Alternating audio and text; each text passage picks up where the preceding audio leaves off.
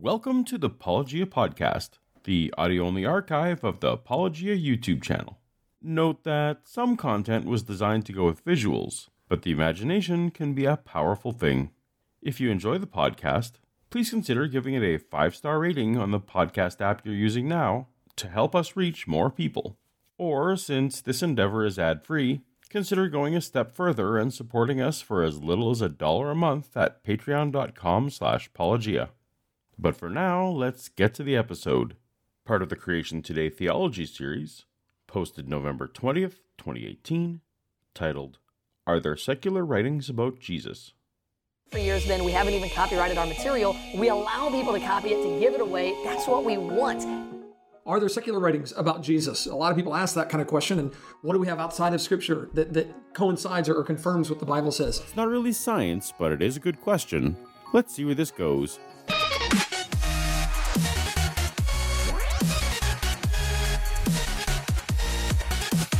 Welcome to Apologia, where a former Christian takes a look at the claims of Christians. If you're new to the channel, you should tap the subscribe button so that you'll be notified when new science, theology, and news videos are posted. If you're returning, you're likely familiar with Eric Hovind, the head of Creation Today Ministries. And it's possible you're familiar with Tim Chaffey. He's the Answers in Genesis employee who wrote most of the signs in Ken Ham's Ark Encounter, three Noah fanfiction novels, and is the six foot six inch giant who modeled for the actual giant in the Ark's infamous gladiator diorama. Well, Tim and Eric recently began a podcast together called Bible Q&A. But, uh, since this is only the third podcast and we only have one listener, it's my mom. Okay. I think it's okay that my mom knows that. Yes, that transitions perfect into what we want to do and what we want this podcast to be about. You and I get to interact with skeptics on a regular basis and answer their questions. Do you do any of that interaction online? I see a lot of people posing questions to you on Twitter and Facebook, but very, very rarely do you reply there. I see the comment section for this video is closed, so the interaction isn't on YouTube. As I've done before, Eric, I'd like to issue you an open invitation to talk with me anytime on any number of topics on a YouTube channel of your choosing. I can think of several who might volunteer. If you're interested, drop me a line. You kind of have a different vision for this podcast, don't you?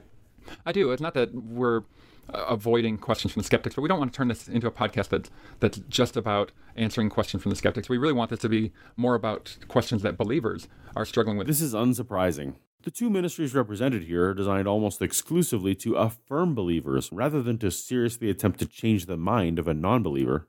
Still, since my channel is about addressing the claims of Christians in general, I think it'll be worth looking at what they have to say, regardless of to whom they're saying it. If you're a skeptic and you're listening, you know you're welcome to continue, continue to do so. Thank, thank you for listening. But if you spam the inbox over and over and over again, we're not going to go through all your questions right in a row. We know you just copied and pasted from Google anyway. Skeptics just copy and paste from Google?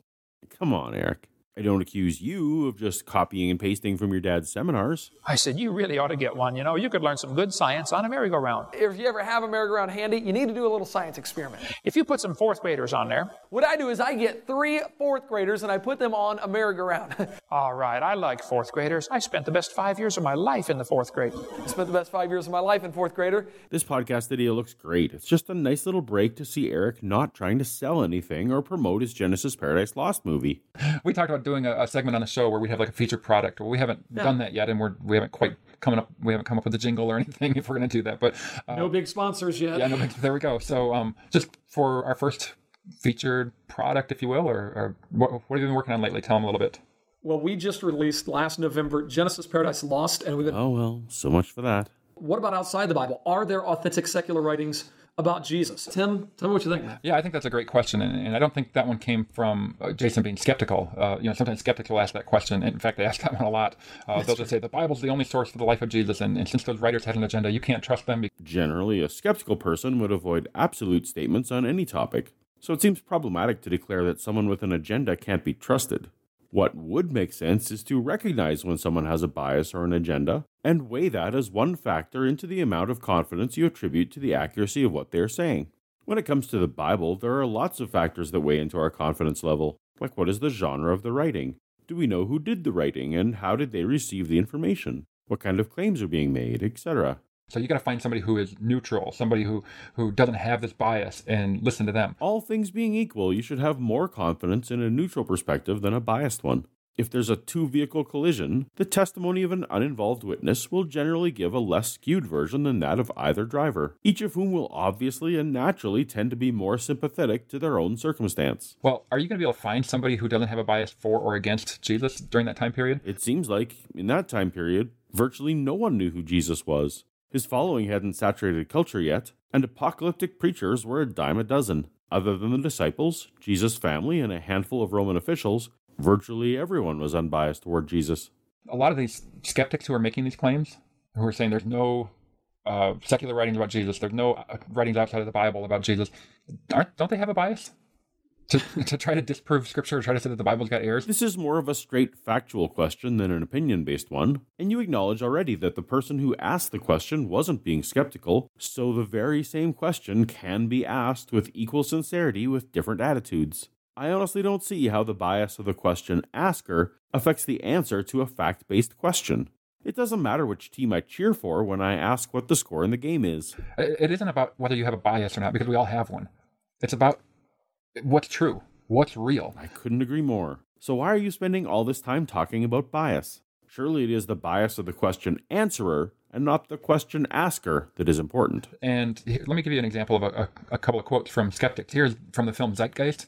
And uh, this is one that I'm not in Christians. You don't need to watch this film. Skeptics probably don't need to watch the film either. The scholarship presented in the movie is at best uneven and at worst somewhat suspect. There are more academic presentations of the arguments elsewhere. See the description for a few suggestions. Furthermore, is there any non biblical historical evidence of any person living with the name Jesus, the Son of Mary, who traveled about with 12 followers, healing people and the like? Okay, well, that sounds like an honest question that could be asked by either a faithful Christian or a hardened skeptic without knowing which was which. It's a straightforward yes or no question that makes no judgments about Jesus whatsoever. There are numerous historians who lived in and around the Mediterranean either during or soon after the assumed life of Jesus. How many of these historians document such a figure? Again, just a straightforward question asking for a simple count. Not one. All right, well, the film attempts to provide a count. Given the agenda of the film, I'm willing to remain skeptical of the answer provided, though I still see no bias in the question being asked. I'm sure Eric or Tim will let us know what the answer is. That's very dogmatic of them to say. Oh, yeah, That's absolutely. We can't tell from Tim's reading if the film's answer of zero was a good faith count on their survey of sources,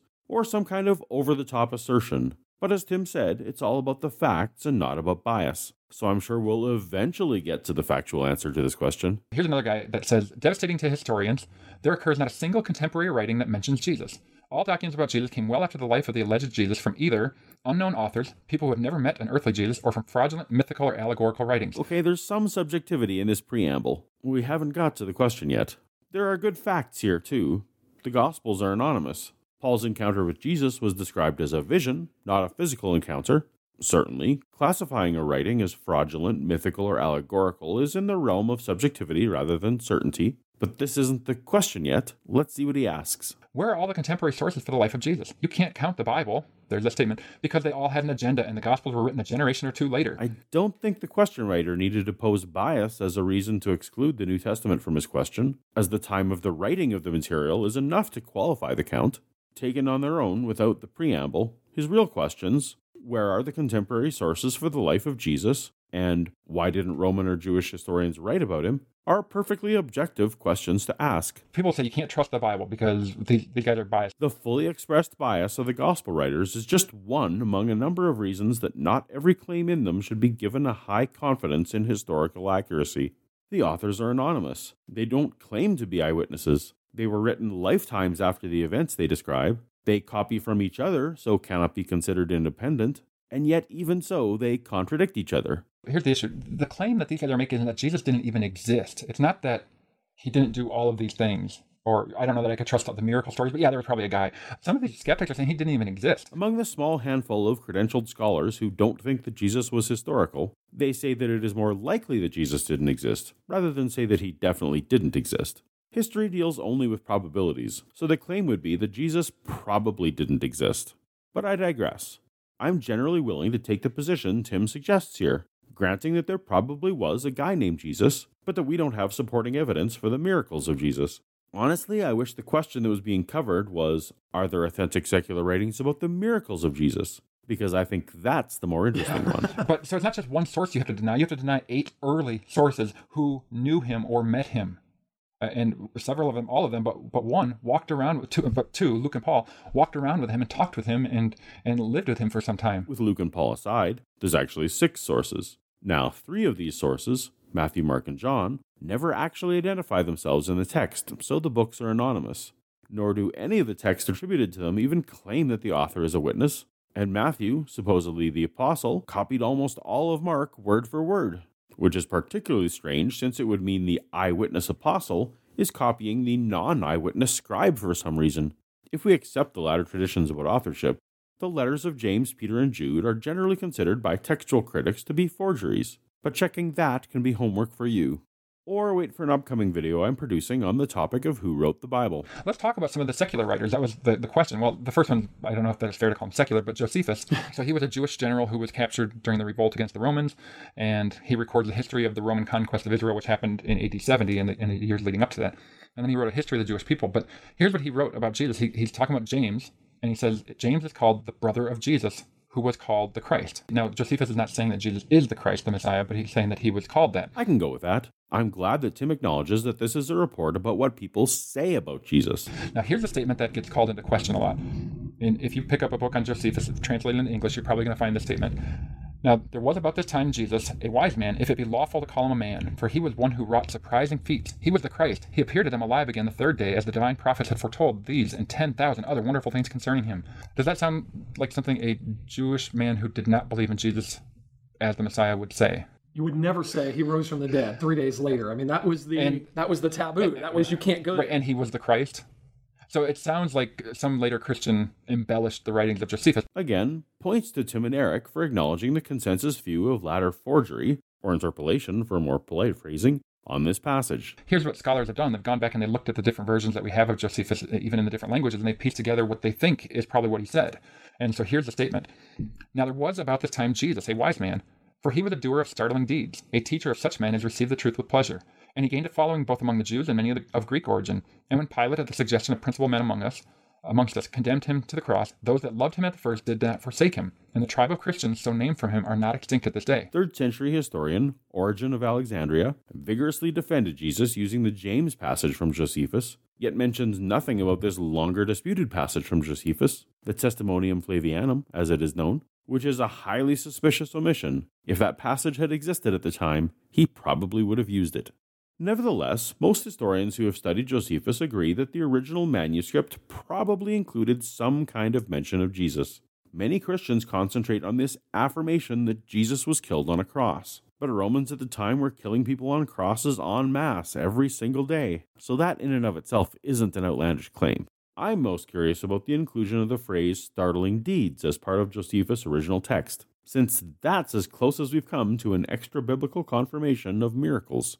Working backwards to attempt to recreate what might have been Josephus' original words is a highly speculative endeavor. I found a copy of the book by James Dunn that Tim quotes here so that I could find out more about the methodology for the claims made. The first thing I noted was that Tim's slide doesn't match what Dunn has in his book on the very page Tim references teacher of men instead of teacher of people, at the suggestion of instead of because of an accusation made, and other minor variations. Not sure what to make of this inaccurate quote, but I hope Tim is looking at primary sources for his information. I know we'd all like to be as accurate as possible. Rather than the exposition I was hoping for, Dunn spends only a single sentence talking about this. The first passage has clearly been subject to Christian redaction, but there is a broad consensus that Josephus wrote something like the following.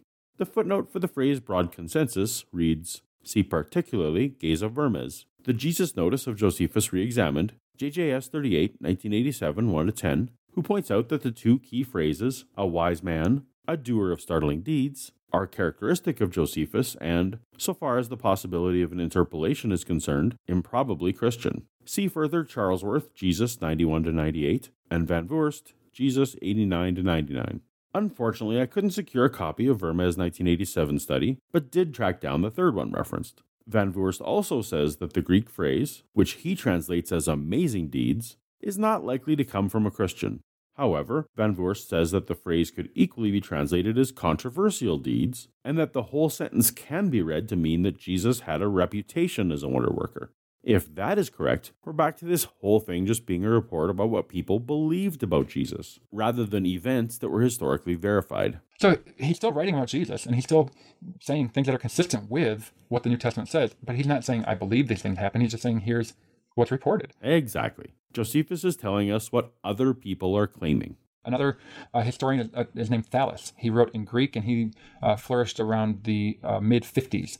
So within 20 years or so of the resurrection, he wrote a three-volume history of the world. Unfortunately, the, his writings are lost, other than being quoted by Julius Africanus. Julius Africanus was a second-century Christian whose primary contribution to the church was to influence later writer Eusebius. In fact, we don't have Julius Africanus writings any longer. The passage will be Eusebius quoting Julius Africanus, commenting on Thallus.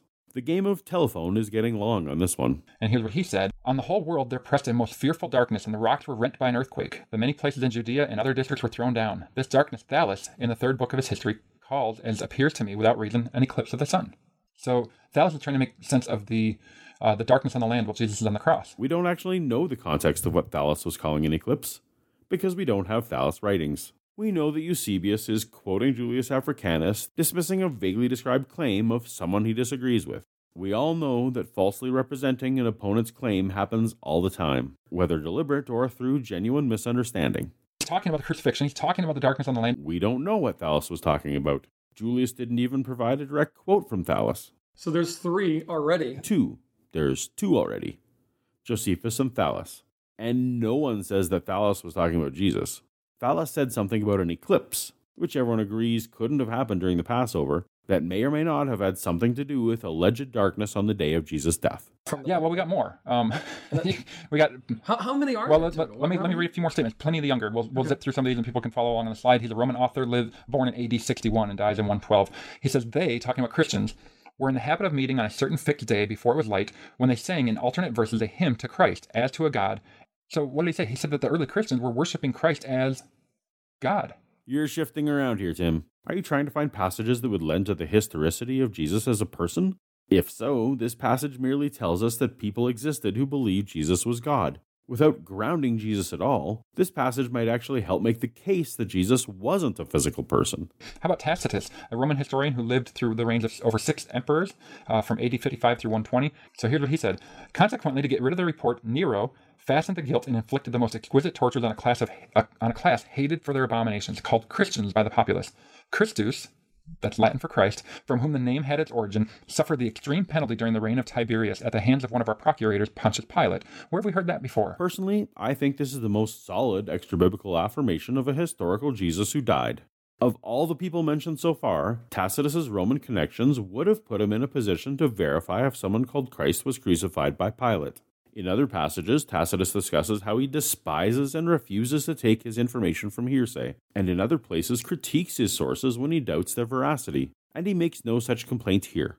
One could point out that Tacitus uses Christ, which is a title and not a name. Technically, there's nothing here that specifically identifies the Christ of whom Tacitus speaks to Jesus of Nazareth. Technically. And a most mischievous, uh, mischievous superstition, thus checked for the moment, again broke out. And this is where Tacitus walks it all back or at least destroys the idea that he might affirm any supernatural claims. For to Tacitus, everything the Christians were preaching could be dismissed as mischievous superstition. Uh, Suetonius, who lived in, from AD 69 to 130, the chief secretary of Emperor Hadrian, and had access to the imperial records, he said, because the Jews at Rome caused continuous disturbances at the instigation of Chrestus, he expelled them from the city. Again, it's just a misspelling of a misspelling of Christus, which is the Latin name for Jesus or for Christ. No, no, you can't confidently say Chrestus is just a misspelling of Christ any more than you can say that Greg is automatically a misspelling of Craig, so that Craig would get all the blame for writing Greg on the sidewalk. The words sound similar, but Chrestus was itself a proper name, meaning good, righteous, or useful, while Christos meant anointed or Messiah. It could be a misspelling, but we can't know that it was.